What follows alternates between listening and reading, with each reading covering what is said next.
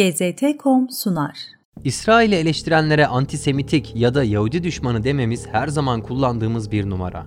Bu sözlerin sahibi eski İsrailli Bakan Shalomit Aloni. Um, often, when there is dissent expressed in the United States against policies of the Israeli government, um, uh, people here are called anti Semitic. Uh, what is your response to that as an Israeli Jew? Well, it's a trick. We always use it. When from Europe somebody is criticizing Israel, then we bring up the Holocaust. When in this country people are criticizing Israel, then they are anti Semitic. And the organization is strong and has a lot of money. Aloni, 1992-93 yılları arasında İsrail Eğitim Bakanlığı, 93-96 yılları arasında ise İletişim Bakanlığı yaptı. İsrail'in politikalarını en yakından gözlemleme fırsatı bulmuş eski bakana göre, lobiler bu karalamayı bilinçli olarak yapıyor. Böylece İsrail'in Filistin'e yönelik şiddet politikalarını meşrulaştırmaya çalışıyor. It's very easy to blame people who criticize certain acts of the Israeli government as anti-Semitics and to bring up the Holocaust and the suffering of the Jewish people, and that's that justify everything we do to the Palestinians. Antisemitizm bir çeşit ırkçılık. İnternetten ulaşacağınız kısa tanımıyla Yahudi milletine karşı duyulan düşmanlık, nefret, ön yargı ve ayrımcılık. Her ırkçılık gibi antisemitizm de insanlığa pek çok acı ve utanç bıraktı. Geçmişe göre daha az olmasına rağmen bugün de dünyanın çeşitli yerlerinde antisemitik ırkçılıktan kaynaklı şiddet ve ayrımcılık olaylarına rastlamaktayız. Ancak eski bakan Aloni'nin bahsettiği gibi antisemitizm suçlaması İsrail ve İsrail'e bağlı lobiler için işlevsel bir anlama daha geliyor. Sansür.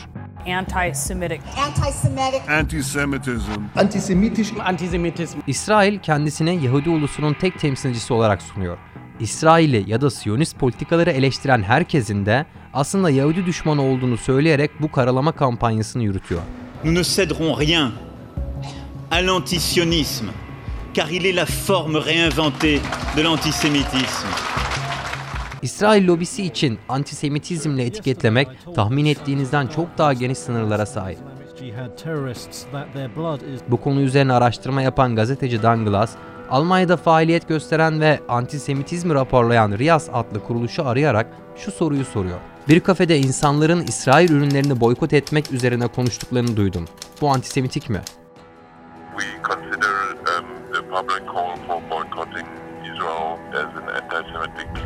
He said that it could be considered anti-Semitic um, just overhearing a conversation. So that means when people just talk publicly to themselves in a cafe, that could be anti-Semitic. Sınırı bu derece muallak hale gelmiş bu karalamanın hedefinde bazen sıradan insanlar, bazen sivil toplum kuruluşları, bazen siyasetçiler, hatta bazen de sanatçılar yer alıyor.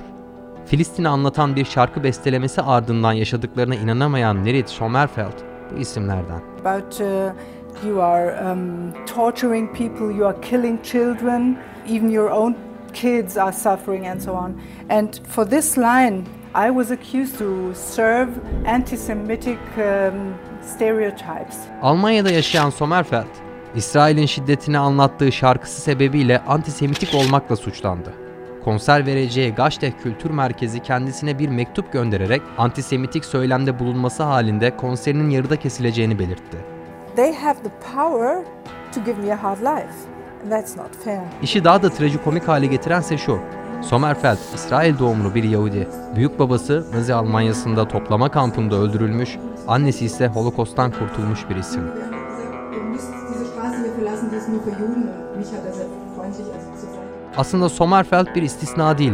Oluşturulan propagandanın aksine İsrail, Yahudilerin tek temsilcisi değil. Aksine dünyanın pek çok yerinde yüz binlerce Yahudi, kendisini eleştirenlere antisemitik diyen İsrail'in savaş suçlarına karşı çıkıyor. 2015 yılında İsrail'in Filistin halkına yönelik orantısız şiddetini ve Mescid-i Aksa baskınını protesto etmek isteyen binlerce Yahudi, New York'ta bulunan ünlü Times Meydanı'nda bir araya geldi. İsrail, Yahudi halkını temsil etmiyor ve İsrail işgaline son pankartları taşındı. 2016 yılında da İsrail karşıtı binlerce Ortodoks Yahudi bu kez Birleşmiş Milletler 71. Genel Kurulu devam ederken binanın önünde protesto gösterisi düzenledi.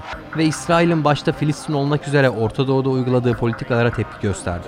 2017 yılındaysa protestoların merkezinde bizzat İsrail'in başkenti Tel Aviv vardı.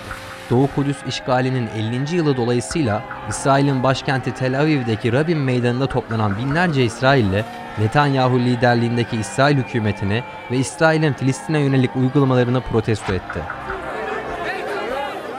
Protestolara öncülük eden Peace Now adlı İsrailli sivil toplum kuruluşunun başkanı Avi Başkila konuşma yaparak 50 yıl önce demokrat bir devlettik, 50 yıl sonra diğer insanları zorla yöneten bir devlete dönüştük dedi. Haziran 2020'de binlerce İsrail vatandaşı Yahudi, Başbakan Netanyahu'nun daha önce seçim vaadi olarak açıkladığı Batı Şeria'yı ilhak etme planını protesto etmek için bir araya geldi.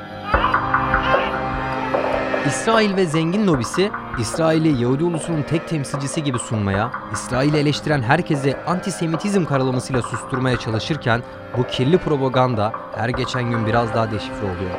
İnsanlar maskenin arkasındaki gerçeği görüyor ve sadece Müslümanlar değil, Yahudiler dahil her dinden binlerce kişi tüm karalama kampanyalarına rağmen İsrail'in şiddetine karşı sesini yükseltiyor.